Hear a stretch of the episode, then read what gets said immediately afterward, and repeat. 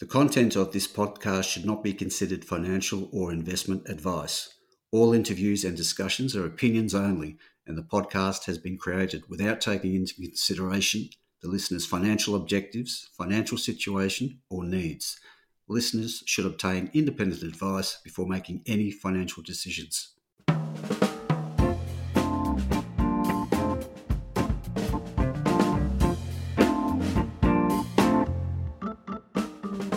Hi, this is Barry Fitzgerald, Garimpeiro columnist for Stockhead. Welcome to another edition of the Explorers podcast. As we all know, iron ore prices have gone ballistic. They were last quoted at an all-time record of more than US $200 a tonne, thanks to the seemingly insatiable demand from China at a time when shipments from Brazil, Australia's biggest competitor in the seaborne market for the key steelmaking raw material, continues to struggle from the impact of COVID and the need for the country to get on top of deadly issues around its tailings dams. So it's never been a better time to be an Aussie iron ore producer.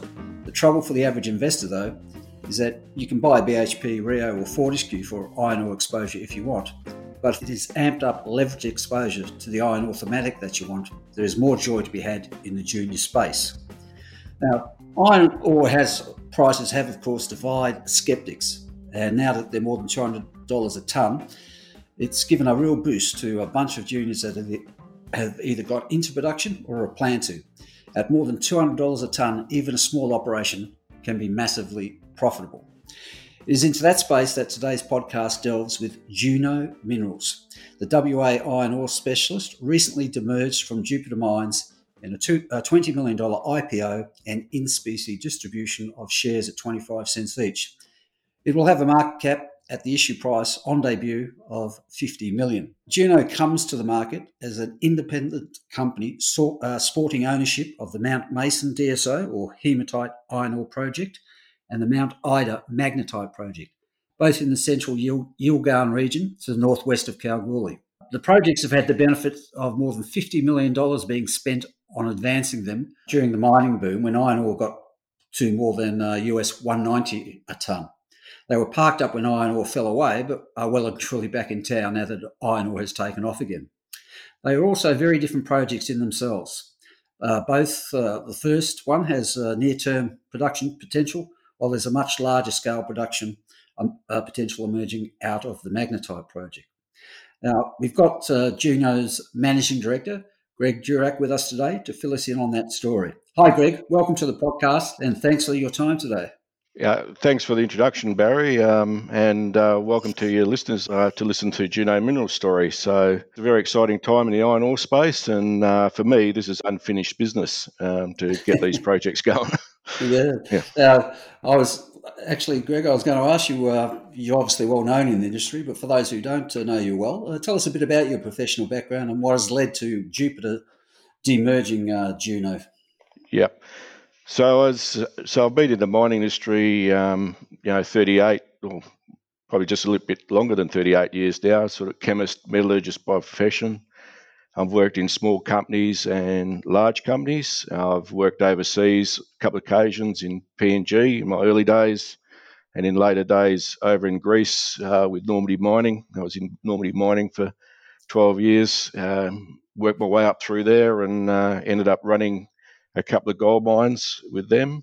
Mm-hmm. After I finished there, I came back to Australia and uh, worked as a managing director in a small junior company looking at developing the Deflector Gold Copper project, and also um, held a number of non-executive, executive director roles in uh, junior companies. So I've had um, a pretty wide range of experience. Um, most recently, probably the last uh, five years, I was involved with Pilbara Minerals as a study manager. Joined there in uh, 2015. Did the DFS um, and responsible for the metallurgy and um, process design uh, for the Pilgangoora project. So that's that's gone very well. So in the last year, I've just been consulting to Pilbara and sort of finished up end of um, January um, this year. So um, as these uh, Central Yilgarn Iron projects, you know, I've been involved with them before. I was the CEO of um, Jupiter Mines um, back from two, late 2006 to 2013, and uh, we, you know, as you said, Barry, we spent um, $50 million on advancing these projects. Um, did over 100 kilometres of drilling. Um, and, you know, and, and we got uh, Mount Mason into, you know, being fully permitted um, by the t- end of 2013. So, but unfortunately, the uh, iron ore price dropped and um, those two projects were parked up. Right. Yeah. So now they they come back, as you say, unfinished business for you. Yeah, um, definitely. So I was I was thinking about um, you know the Mount Mason project actually middle of last year, and um, I was almost going to send uh, Priyank a text and said you should uh, get this Mount, Mount Mason pro- project again. Priyank being the CEO of Jupiter Mines, but um, just so happens to be um, I was contacted in August last year and um, by Jupiter and seeing whether I wanted to throw my hat in the ring as the MD and CEO's role. And I said, well, that's um, a fantastic opportunity, and I sort of grabbed it with both hands. So, um, as as I said, Barry, I mean, you know, the iron ore prices are good. You know, Mount Mason's a little DSO project, six million tons at sixty percent iron. So, but a great opportunity and great great timing, really. Um, yeah, so um, been very busy. okay, Greg. Uh, Mount Mason, an interesting project in itself. Um, hematite, so a nice uh, grade there, 60% plus direct shipping. I was just wondering, are you able to, at this stage to give us a feel for how quickly it might be brought into production? Well, yeah. So in the background, Barry, we've been working um, very hard. I mean, I've had a couple of project guys on giving me a hand the last five months. We've gone out expressions of interest for um, contracting packages. So a different strategy this time around. We're um, looking at purely a contracting strategy. You know, contract contract mining, crushing, haulage, um, village expansion, mm. um, and yeah, I think yeah we've got a stretch target. We think uh, we can get this uh, project into operation by Q4 this year. I mean, that is a stretch target, but certainly um, I think Q1 uh, next year. So, mm. so we, we've been very busy behind the scenes. Um, and all the project tenders are going out in the next four to four to six weeks. So it's been a lot of work that's been happening parallel um, during the demerger and IPO process. Yeah. Uh, and again, are you able at this stage to say uh, what sort of uh, production scale you might be looking at? Well, we've got um, you know, half a million tonnes right at surface, strip ratio of uh, one to one, um, and then we'll move down to the main zone. But um, looking at uh, you know just uh, kicking off at half a million, and then ramping it up to a million tonnes you know, as mm. soon as we can. So as soon as the logistics will support those sort of production rates. So, you know, that's that's what we're targeting. Okay. Now, one of the benefits, as I see it, is you're not out uh, way out in the eastern Pilbara. There, uh, what, what is your infrastructure solution? Well, the infrastructure we're looking and um, we're sort of in discussions with a major logistics supplier at the moment. So um, we're looking at um, hauling it to a rail siding um, onto the um, um, south of Menzies, mm-hmm. uh, and then the existing rail siding, and then uh, looking at uh, hauling down to the Port of Esperance. So, no need to build a railway or a, a port? No, no need to build a railway or a port. So, um, now we've heard a lot recently about um, there being uh, difficulties in uh, projects securing, uh, you know, specialised personnel to get projects up and running. How, how you? What's your read on all that? Yeah, I think um, you know that that is a major challenge, uh, particularly I think for some major, well, for the mining industry in general, actually. So, look, we'll be a small, lean, mean operation. Um, where I'm a hands-on type person, but I think um, we'll be able to attract the right sort of people into our operation, being a small operation, uh, small team. So mm. they sort of attract a certain kind of person who want to, you know, be involved. Um, yeah, want to get lost in their bureaucracy. Get lost, but uh, certainly for the, uh, I think in the in the contracting space, certainly, um, you know, road train drivers, you know, are highly sought after these days. So it's it's a, it's certainly going to be a challenge, you know, not only for us, but certainly the whole mining industry at the currently. But I think we'll find a way. Mm, yep. Okay. Now, the six million tonnes is a great start, but I was just wondering, is there a exploration upside there at all? There is uh, exploration upside. Um, we didn't really do a lot of exploration for DSO, um, you know, when I was involved with Jupiter previously, but certainly, what you know, a major objective is to get in production as quickly as uh, as we can. That is going to be our sole focus. Um, and once you know we've got cash coming in, we'll start doing some exploration on our tenements for um, further DSO. So, you know, we've got quite a fair bit of a land package there covering, you know, Mount Ida, the magnetite project, and of course Mount Mason. So, you know, there's quite a reasonable yeah. size BIF range we can um, do some more focused exploration on for sure. Get on to uh, Mount Ida in a moment, but I was just wondering how, how, do you go through the you know the internal planning process? You know, I presume you're not plugging in two hundred and ten dollar iron ore to make the project fly. What what do you see as a reasonable price for the project to get going and make a decent return for the company? Look, I think um, you know there's a couple of smaller you know iron ore projects you know within our region, so um, we don't know what our capex and opex is going to be currently. That's where why we're going out for tenders, getting mm-hmm. hard numbered contracts. So you know the costs will all fall out of that. But I think capex would be circa 12, 15 million. That's sort of what the feeling um, I'll, I'll, get. Um, but the opex wise, I don't think uh, it'll be a, too much different from you know the the junior um, junior companies currently putting out iron ore. Um, mm currently. So I think, yeah, certainly with the current iron ore prices, really a decent margin. But as we all always know, they're not going to stay that that high forever. But um, but certainly we'll be looking at you know um, you know trying to minimise our costs. Um, so we can stay in operation when the uh, prices do ultimately drop. But you know, mm. let's just hope they're a little bit higher for a lot longer. So, mm. um, you know, with the amount of stimulus happening in the world, uh, I'd like to think so, but uh, um, let's see. Mm. One of the big difference in OPEX costs for you guys will be the rail, I guess. Um, most of the small ones are trucking, some four or 500 kilometres. Yeah, so our immediate, well, our plans are there'll be about a 200, just over 200 um, kilometre road haul, mm-hmm. and then yeah, looking at about four 400 450 rail haul. That that is our current planning and strategy. So yeah, mm-hmm. so I mean, obviously, um, yeah, the longer the haul, you know, the more trucks you need, the more drivers you need, and and things like that. So yeah, pretty keen to get on get onto that that rail. Mm, okay. Now, um, the big one, Mount Ida, 1.85 billion tonnes of uh, magnetite. Uh, I presume it's roughly 30% Fe, is it? Uh, it's about 25, 25%. Mm-hmm. Um, so can be upgraded to 68% and about 2.3 tonnes. Mm-hmm. Um, we'll upgrade it to that. Um, yeah, so that's a huge project. So, um, and we're all aware of magnetite stories, past history. So Western Australia is well versed in magnetite mm-hmm. projects. But um, look, um, we don't want to um, go too big on that. As I said, our immediate focus is a DSO project, but certainly we'll be looking at Mount Ida, being the large resource it is. Um, but look at look at a smaller production profile on that project. Um, you know, probably get you know three to four million tons of concentrate range. You know, um, we certainly like what FMG's doing up with Ironbridge. You know, that's got a mm.